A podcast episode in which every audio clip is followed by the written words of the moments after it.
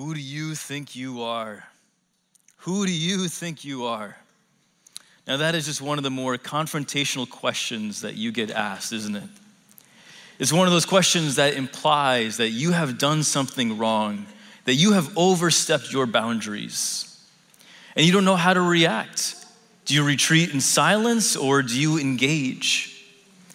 Often we, we pause and we, we, we feel the sting because it reminds us of another question that we sometimes get asked What, are you special or something? Now, sometimes you realize that you were in the wrong. And despite the harshness of the rebuke, despite it feeling a bit more condescending than it probably needs to be, you realize that you were wrong. And you, you, you, you might come clean and apologize. I'm sorry, I didn't realize that I was speaking out of turn. And sometimes, whether you're actually right or actually wrong, it doesn't matter to you. You just come back and you roar like a lion. Let me tell you who I am. And usually that conversation doesn't end well at all, right? And sometimes it turns out that you are acting appropriately and you have been given a message to give. You've been, you've been sent with a message to give, and you have to give it. Now, I mention this because a lot of times this question is raised in our conversations about social justice and personal ethics. Sometimes it's we're, we are the ones asking the question, Who do you think you are accusing me of this or of that? And sometimes we're the ones being asked, Who do you think you are telling me how to live my life? Well, friends, we're really glad that you made it today. We're glad that you braved the elements to get to this campus or to get uh, to any of our campuses. And if you're watching online, we're grateful that you made it, uh, in however it is that you got here. We are in week two of our new Lenten series, Broken. And last week, Pastor Brian kicked off the series with a resonating message on lament from the book of Hosea. And it really did resonate with us. And on Ash Wednesday, Pastor Ruthie brought us a powerful message from the book of Joel and many gathered here from all different campuses, and we began our Lent in humility and receiving ashes.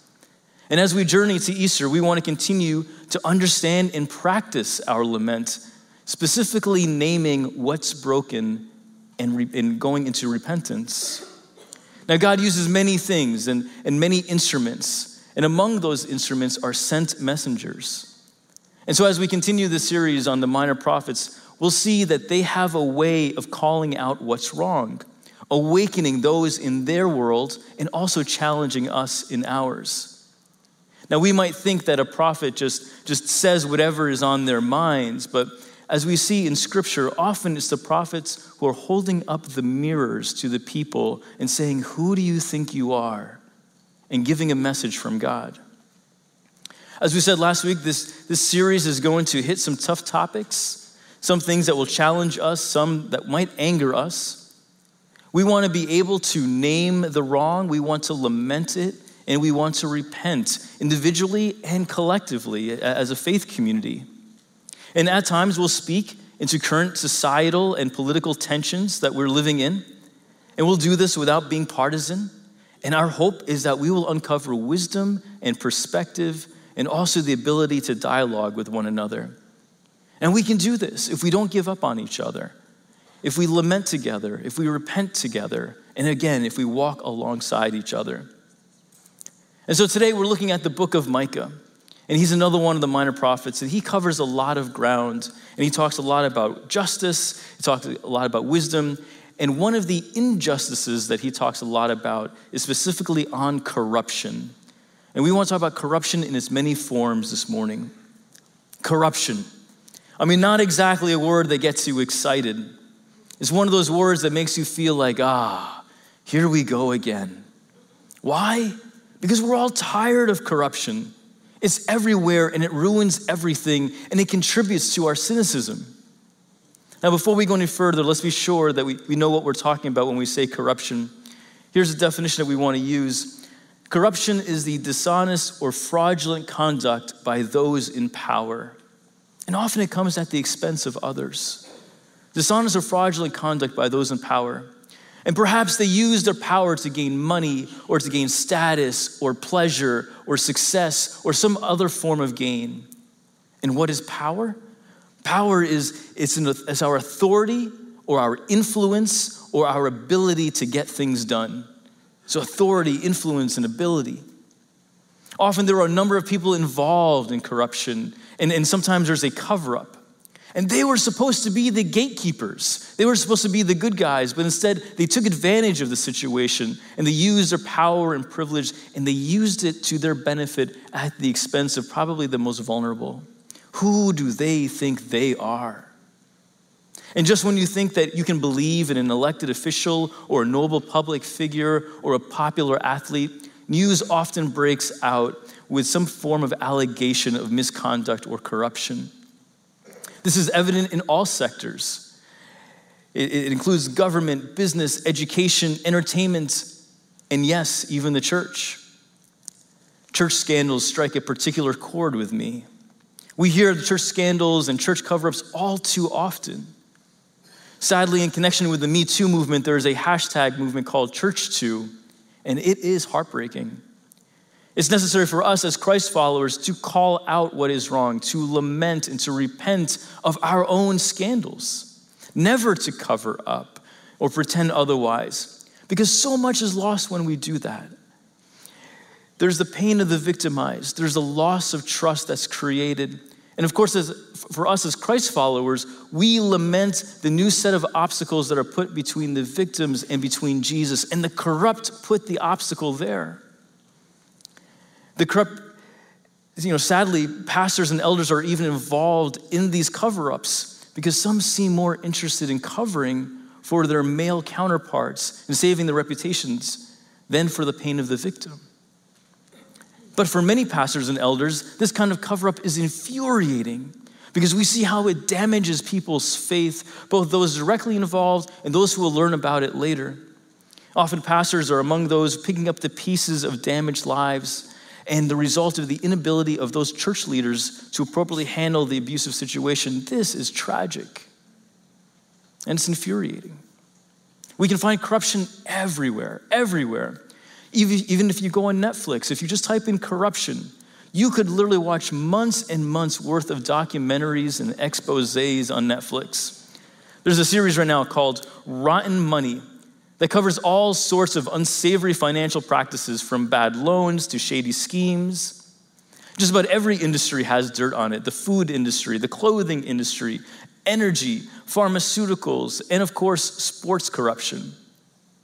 Many of us are watching the Olympics, and I'm, I'm very interested in curling. Any, any, any super curling fans? Here, yeah, yeah, you feel it. Yes. If there is a curling scandal, I'm not turning this thing on for another four years. I give you my word. But there's others, there's another huge scandal going on in the Olympics that we've heard about, and that involves the national Russian team. It is banned. In fact, a Russian athlete competing has to compete under the moniker Olympic athlete from Russia without their national flag being displayed. And that is because of a systemic state run doping scandal that was uncovered from the Sochi Olympics. You can watch a documentary on that too. It's called Icarus. I mean, nothing is off limits. There was even a scandal in my fantasy baseball league when I lost as a direct result of it. And as a result of that, we have an opening. So if anybody is interested in spending a season full of misery and frustration for something that's completely meaningless, please see me after the service. I can sign you up. But the reality is that there is corruption everywhere around us, in every sector, in every person, in every civilization, in every time period, including in ancient Israel. And today we want to look at the prophet Micah, who God sends to Israel to talk about their corruption. Now, Micah is broken up into three different sections, and each section begins with the word hear.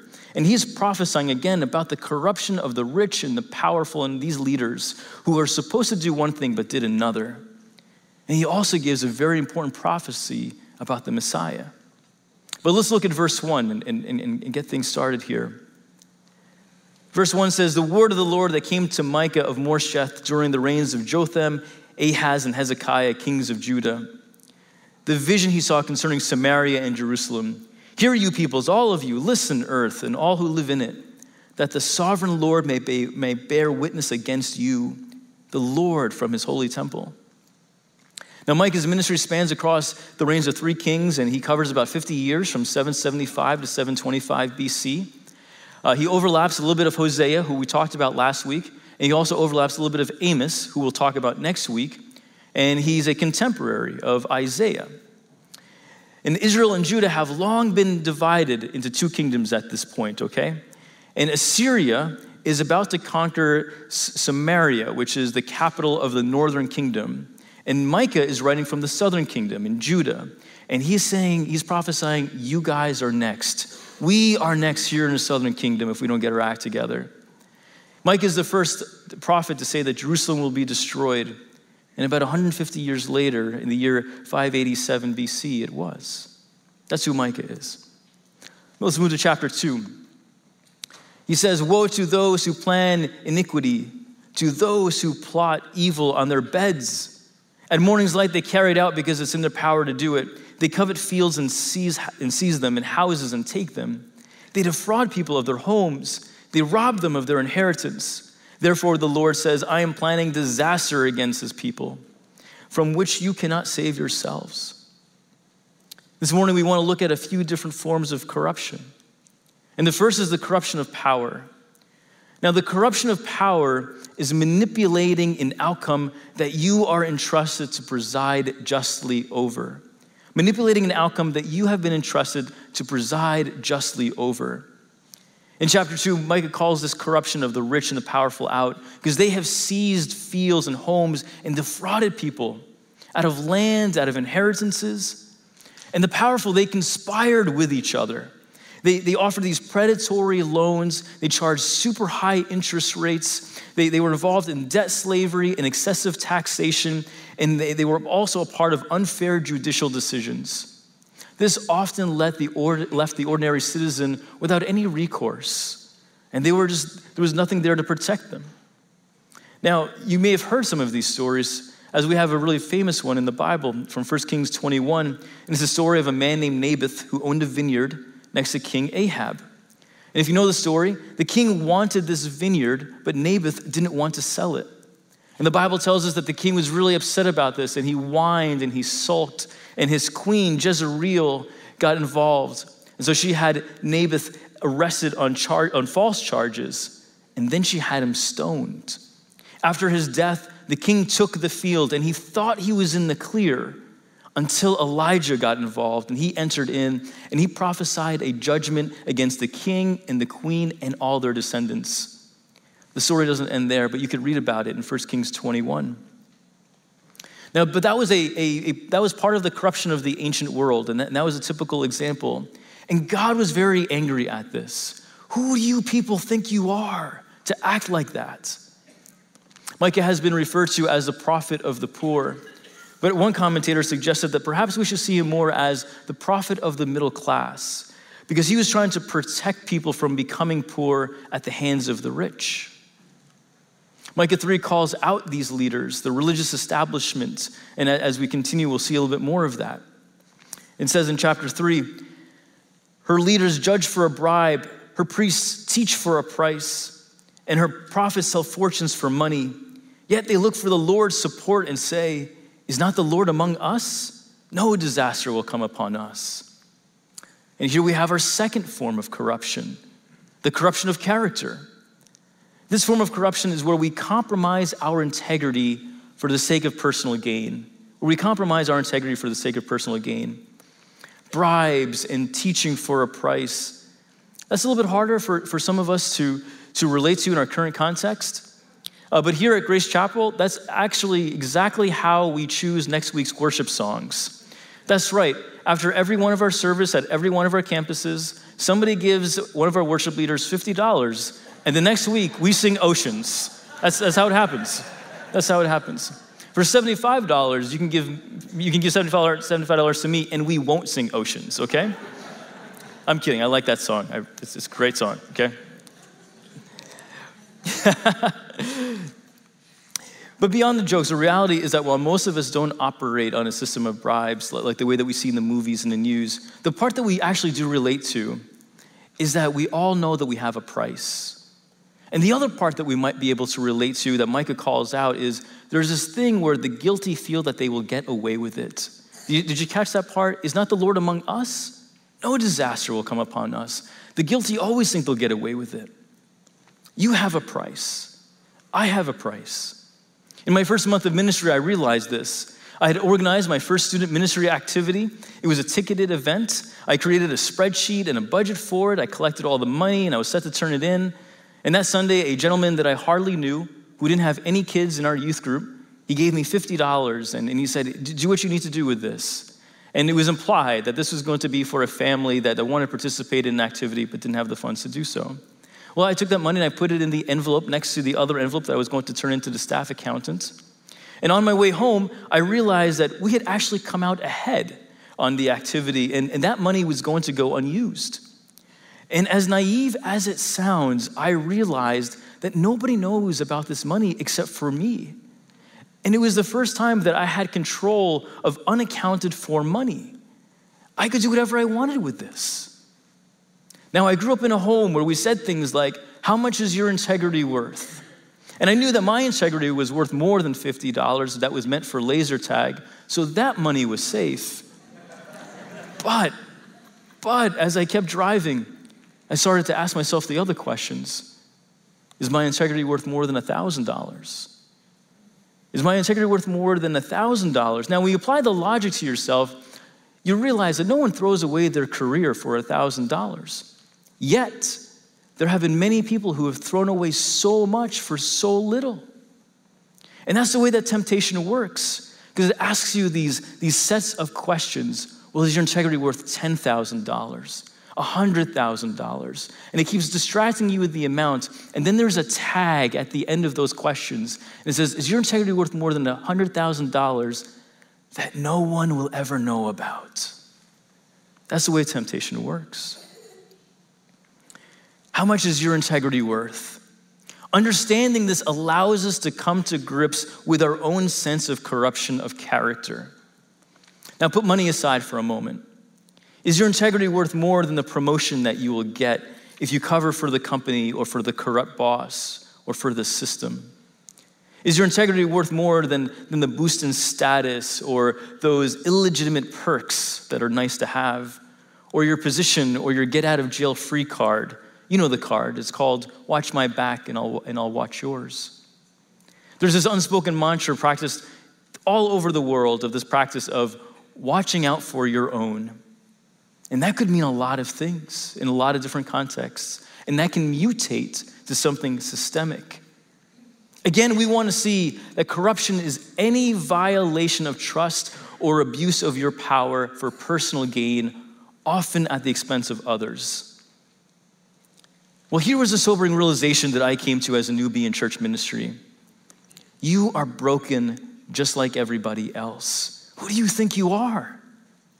I knew I had a price. I didn't know what it was exactly. I, I, didn't know the precise circumstances. I didn't know the day, but I knew that I could succumb to that form of temptation, any form of temptation. I was corruptible, and that terrified me. There was this realization in the time of soul searching that, that in retrospect has become more of a gift. Indeed, there was no point in, in, present, in pretending that I was incorruptible. But instead, in humility and weakness, in my human frailty, I needed the strength uh, of Jesus. And I needed to go to him in that weakness and say, I need your strength, Lord. Now, that's something that is true for all careers.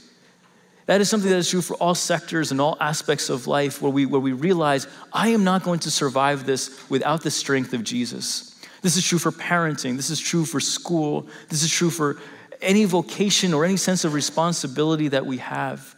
We need the Lord's strength. We don't pray for the Lord's strength out of a sense, out of cliche. We pray for the Lord's strength because we are all broken. We are all susceptible to being corrupted. Now, there are other forms of corruption that Micah calls out here. I want to show you another, another one in chapter 6. Am I still to forget your ill gotten treasures, your wicked house, and the short ephah, which is accursed? Shall I acquit someone with dishonest scales, with a bag of false weights?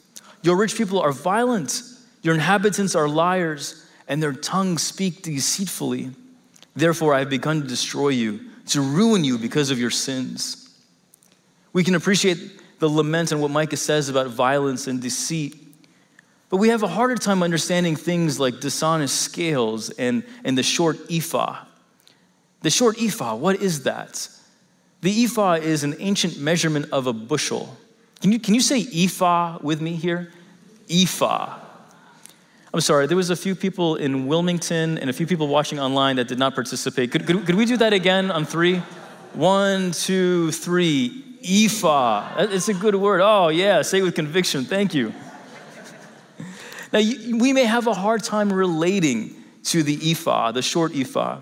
And if we read too quickly through this, we're going to say things like, you know, disrupt, uh, uh, corruption is bad and all, but I'm not really that scandalous. I, I, I don't, I'm not involved in any type of bribes. I, I, I don't, uh, I don't use these dishonest scales or these ephahs. Uh, I, I don't embezzle. Un- unless you count the number of Grace Chapel pens that I have accumulated in, into my home. Friends, we are on to you, okay? We are on to you the, the, the, rate that we are ordering pens at this place, and like it is making us realize that not, not that many people come here. Friends, bring back the ephahs of pens that you have that you have brought, and, no judgment. We, we, we just need some. Now, if we read too fast, we're going to we're going to miss the deeper part of it. If we read too fast, we're not going to get a sense of our own corruption. People use dishonest scales. We do. We use different prices to make certain people pay more than others. We use dishonest scales when, when we apply different standards to different types of people. That is a form of unfair favoritism. Those are different scales. When we favor people of our skin color in hiring or renting or loaning or doing some other form of business. When we do a favor for someone who can do something for us in return when we favor the wealthy or the desirable, or when we practice nepotism or any form of manipulation or some other quality that robs the opportunity from one that is deserving and it gives it to someone a little bit less deserving, but, but, but we favor them for arbitrary reasons because they're one of us. Those are dishonest scales, and that can slip very easily into corruption.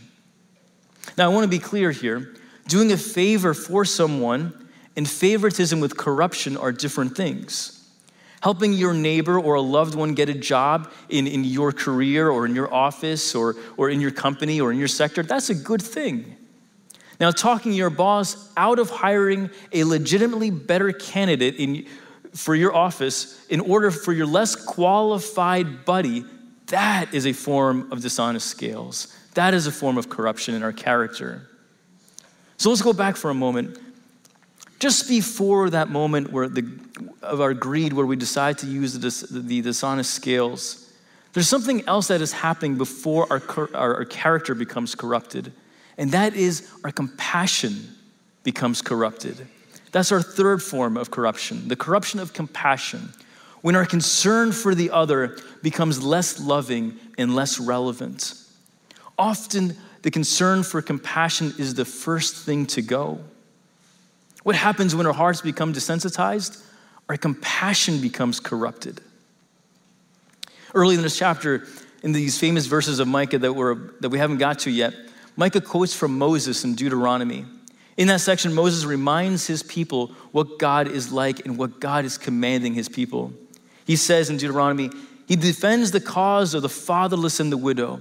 He loves the foreigner residing among, your, among you, giving them food and clothing. And you are to love those who are foreigners, for you yourselves were foreigners in Egypt. He loves the foreigner among you. I keep getting convicted about this every time I hear the news. My card's on the table here. I am a proud and grateful second generation Egyptian American. I was born in this country in New Jersey. My parents immigrated legally here about 40 years ago. And they came, uh, when they came, they were able to go through the path of citizenship the way that you are supposed to. And yet, also, I have many different and a wide spectrum of opinions on immigration reform because it is a very complicated matter that has taken many different shapes over the, over the course of time. I have a heart for refugees, those who have been displaced from their homes because of famine or war or some other catastrophe, and they can't go home. And I'm sensitive to the DACA issue. I'm praying for a legitimate solution, and I have taken private citizen type of actions that I hope help. Now, we all know that we're not just talking about issues here, we are talking about people here. We all know this real lives. And our systems are broken. Our current solutions are broken. And when we, when we debate our opinions, we also realize that even the way that we are describing the situation are broken in our own different ways. The way that we're receiving the news are sometimes broken. So, what do we do? Well, friends, let's keep thinking. Let's keep advocating. Let's keep in dialogue with each other.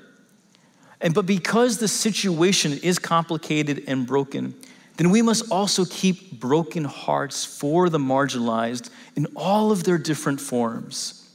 This is where lament helps us. Even if our situations take us in a, in a different route, we begin together with the common ground of compassion and in lament. Let us be on guard that our compassion does not become corrupted. On my heart this morning, as, as I'm sure is on your hearts as well, is this, the news of the school shooting in Parkland and in Broward County, Florida, that left 17 high school students dead. I mean, we are heartsick, we're saddened, we're angry, and we, we feel the, the words of, of the psalmist How long must we sing this song? To add to the frustration, there's the recurring cycle of debates on semi-automatic weapons and mental health and safe school policies and the Second Amendment and lobbyists and legislature and gun industry and more. How long must we sing this song? I have my opinions, and you have your opinions. I'm sure we would agree on certain parts, and I'm sure we would disagree on other parts. I'm a big believer in the need for nuance especially in a world that does not follow clear cut rules. And so may we always offer respect to each other, especially as we seek to understand. But may our starting point be in compassion and in lament. I want to pick up where Pastor Brian left off from last week when he spoke on the need to lament first. We must continue to begin in lament. And that does not mean that we won't move, move past that. We, we, we must, of course. But we need to begin in laments, and probably daily. Because it's in lament that we cry out to God with an expectation that God will act and that He will also give us hearts that will, that will help us look for ways that we might join and enter in. And so, friends, as we continue lamenting in this series, I'd like to ask you to consider to lament with somebody who thinks differently on a particular issue than you do to meet with that person and not to bring your statistics, not to bring your anecdotes, not to bring your arguments and your rhetoric, but to meet with that person for the specific purpose of listening, of lamenting, and of praying for the other, especially for the person who doesn't have your position. It could be an issue that we have talked about already. It could be about any pain of any marginalized community, whether it be our loved ones in the gay and transgender community or from those from a different faith or a non faith, or anyone who's being scapegoated, or anyone who's being pushed out, anyone who's being harassed. Because it is here where God often meets us. So may we gather first to listen, lament, and pray. And if we begin here, I believe it will alter the conversation, it will shift the tone, and who knows what else might change. For Lent this year, Instead of giving up something, I've decided to add a daily reading and a reflection of what's called the Repentance Project in American Lent. And it's focusing on the history of slavery and the oppression of the African American community. And it was created by some Christians that I really respect, like David Bailey and Andy Crouch and, and many others. And it's framed in scripture, in confession, along with readings of history aimed to help us understand the consequences that slavery has created. Thursday's reading was specifically on lament. And Friday's reading was on the three fifths compromise. And yesterday was, uh, was from Howard Thurman uh, on, on his famous book, Jesus and the Disinherited. And it's been, it's, been, it's been very helpful to me And I believe it'll be very helpful to those who, who, who want to listen and understand of what is still broken in our society today and affecting the lives of millions of people from all racial and ethnic backgrounds.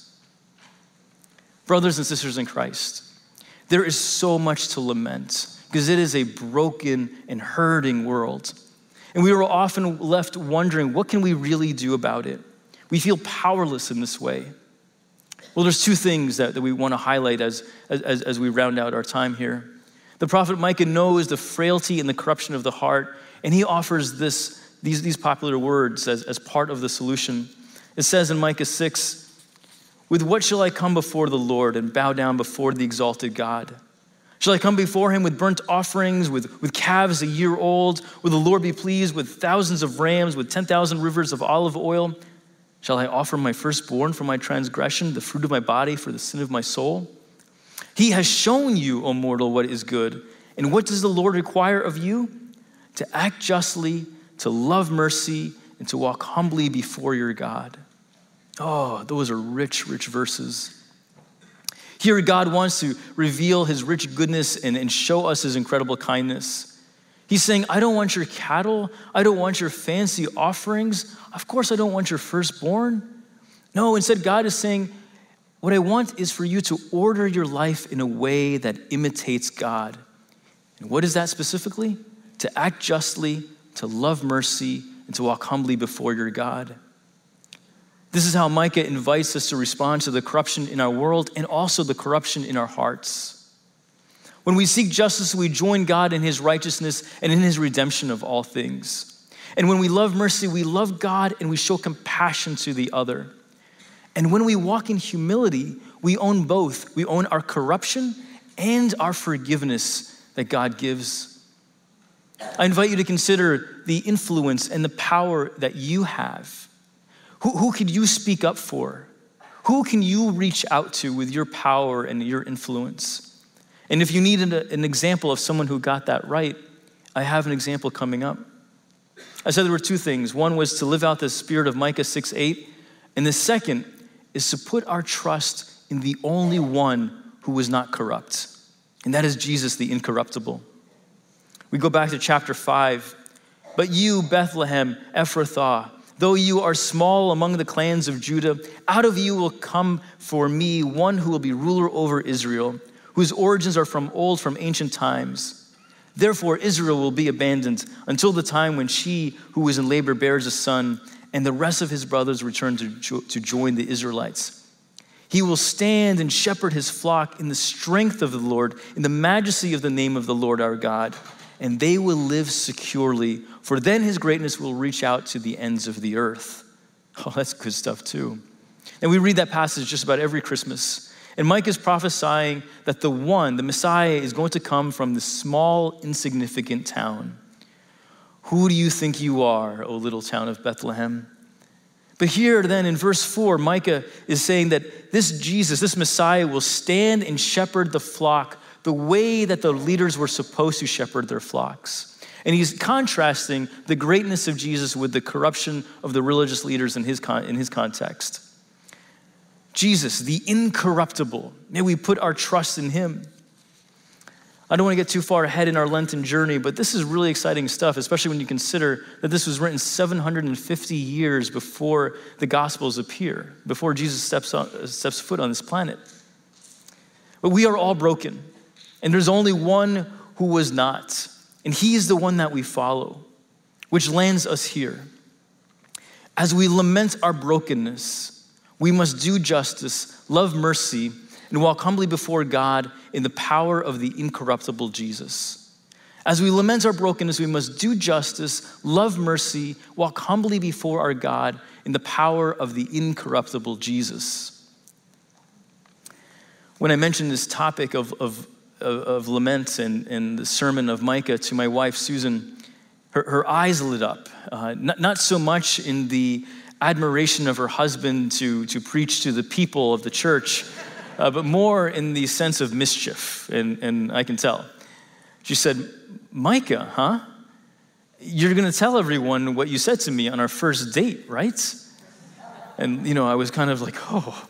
Uh, I mean, like that I said that you were pretty and I liked your laugh and you had cute shoes, that sort of thing. I don't know if people really want to hear that. She's like, that's, that's not what I'm talking about, and, and you know that's not what I'm talking about. I was like, I, I wasn't planning on mentioning it at all. I don't think people are interested in that sort of thing. And she convinced me otherwise. And, and she, so I, I, I assume that she, you are interested in what I said on my first date as it relates to the prophet Micah. Well, Susan and I met in college, and we, we found a rhythm of conversation because we were both small group leaders for our respective dorms. And as part of that commitment, uh, we went to a, a, weekly meeting that was offered during different parts of, of the week. And uh, it was coincidentally that I was always at the same meeting that, that she was at. And, you know, I sure do believe in predestination, so that's a good thing for me. Well, that created a rhythm of conversation, and eventually I asked her out, and we, we went out to dinner, and we were having a really wonderful time. And we, we went for a walk uh, at this nearby park, and I was running out of thoughtful things to say. I had plenty of things to say, but thoughtful things to say I was running short on. And at that time in my life, I, I knew that you know, women loved guys who were really great looking, who were really intelligent, who, who were really athletic, you know, who had a lot of money and you know, would spend it on, on girls, and, and guys who just knew a lot about the Bible. And I was only four out of five of those things. so, you know, I wanted to make sure that, you know, I, I could keep up. And so it turns out that my wife Susan was a literature major, and you know, I was more of a math and science guy who read comic books, you know, growing up. And so I had a little bit of Old Testament literature in me, and we were taking, I was taking a class on the prophets then. And in true story, I really was captivated by, by, by my, my, class on the prophets, and I was really moved by Micah.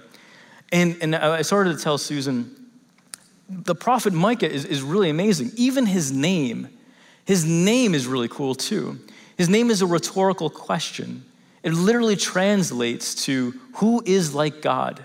I mean, that's his name. Hi, my name is Tim. What's yours? Mine is who is like God. I mean, like, that's a really cool name. It's rhetorical. And, and some translators have described it as, uh, has tra- translated as, who is on the Lord's side. There's even like this really great part at the end of Micah, in Micah 7, where Micah says to God, Who is like you? And it's kind of like a, a wordplay on his own name. And I, I, I think we have a disagreement in our house. I think I said, What a great name for a kid. And Susan heard, If we get married and have a son, we should name him Micah. and in Susan's mind, it was like, Who do you think you are? This is our first date. You can laugh all you want, uh, and you can believe who you want. I don't regret a thing. It worked out really well for me.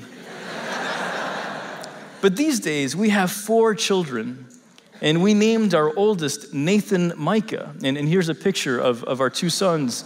Nathan's on the right, and that's Dylan on, on the left. And, and we named him Nathan because Nathan comes to us through the, the, the beautiful miracle of adoption. Uh, Nathan literally means gift from God. Now, the good news is a great name, but the good news is that through Jesus, we can all be Micahs. We can all be like God through Jesus. We can all be on God's side through Jesus. With the power and the strength of the Holy Spirit, we can be more and more like God. We can be more just. We can be more loving. We can be more humble like God. And because of the strength of the Lord, we can resist the corruption that is in our hearts and the corruption that is, in, that is around us. And so when people condescendingly ask you, who do you think you are? We can say, because of Jesus, we are people like Micah. We are a community chasing after the likeness of God. We are people pursuing to be on the Lord's side. Amen? I know as we, as we finish our message, we've hit some really intense themes, and, and this series is an intense series. And we've been talking as, a, as, as campus pastors uh, for the need for, for there to be a time of silence here at this campus and at the rest of your at the other campuses, and also wherever it is that you are. So we want to spend some time in reflection. We want to ask God to, to help us uncover where uh, the corruption in our hearts lie. And we want to ask God for the strength to lament and to repent and to rely on His grace. So, can we find a posture that is comfortable for us? And bow our heads and go to the Lord in silence. Father, we pray that you would hear the silent prayers on our heart this morning.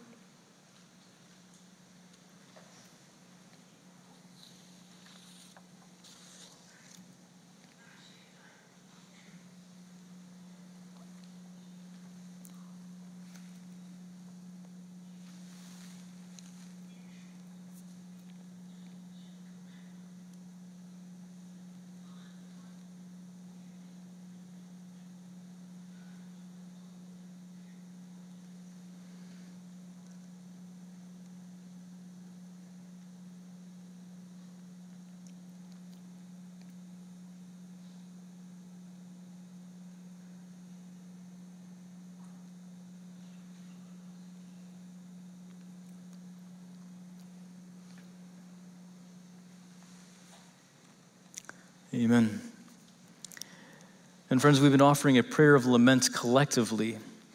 And so, will you stand with me as, as we offer this prayer of lament together, wherever it is that you are?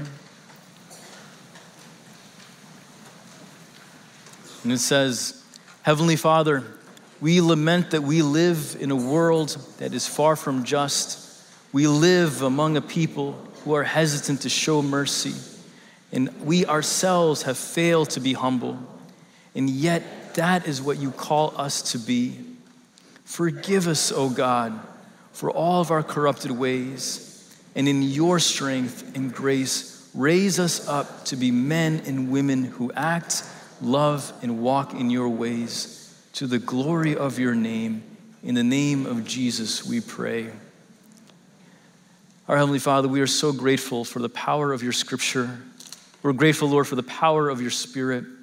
We're grateful for the gift of forgiveness that, that solves us and heals us of our, of our corruption, Lord. We thank you for this because we are frail and we know that we are weak and we are prone to wander. But we thank you, Lord, for your grace and your strength. We pray, Lord, that we would be the people that you have called us to be. So may you help us, Father, to do justice, to love mercy and to walk humbly before you. May we do this with your strength. Amen.